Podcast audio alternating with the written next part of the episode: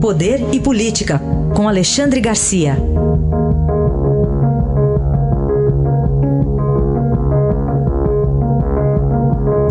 Alexandre, bom dia.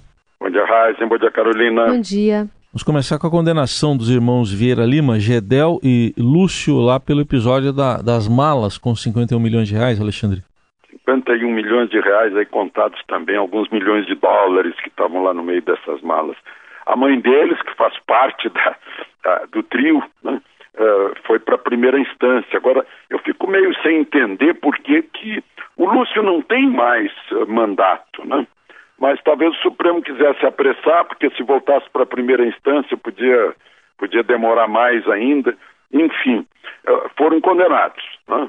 os dois, os dois irmãos. Agora, os ministros uh, Gilmar, para variar, e Lewandowski, também para variar, não aceitaram que eles formassem associação criminosa. Né? Botaram só lavagem de dinheiro. Mas, enfim, o que vale a condenação hoje o Supremo vai continuar tratando desse assunto tão polêmico né, e tão popular, agita tanto a opinião pública, que é a tal prisão em segunda instância. Né, e vamos esperar. Tá todo mundo achando que fica 5 a 5 quem desempata é o Dias Toffoli. Mas vamos esperar.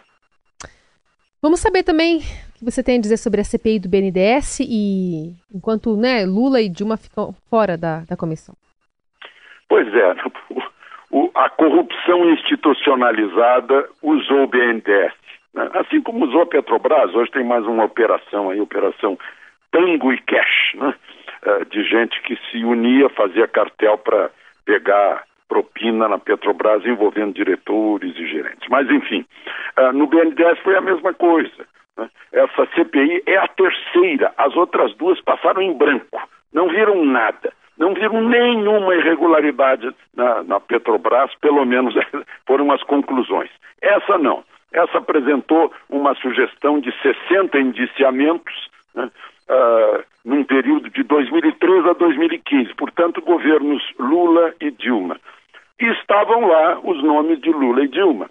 Só que aí uh, não seria aprovado o relatório se assim fosse. Então, ah, foi retirado do relatório o nome de Lula e também o nome de Dilma. Né? Ah, e aí foi aprovado com 52 sugestões de, de indiciamento. BNDES, que era para o banco, o Banco do Desenvolvimento uh, Nacional, e, no entanto, foi usado inclusive para facilitar a vida de ditaduras uh, no exterior. E o tema do dia também, Alexandre, a reforma da Previdência praticamente concluída, faltando dois destaques aí para votação hoje. O que, que vem depois, hein, Alexandre? É, hoje, hoje são destaques, né? O texto base deu 60 19, uma, uma goleada, bastariam 49 votos. Votaram contra a reforma da Previdência, eu juntei aqui três nomes, né? O Renan Calheiros, o Fernando Collor e Humberto Costa, por exemplo, entre os 19. Bom, agora, é, próximo, né? Código Comercial. Eu não sei se o pessoal sabe que o Código Comercial vigente é de 1850. Né? Foi atualizado e tal no caminho, né?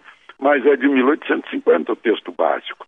Aí fizeram um, um, projeto que foi aprovado por uma comissão especial com mil artigos. Meu Deus do céu. Agora estão revendo isso, um novo projeto com 173 artigos.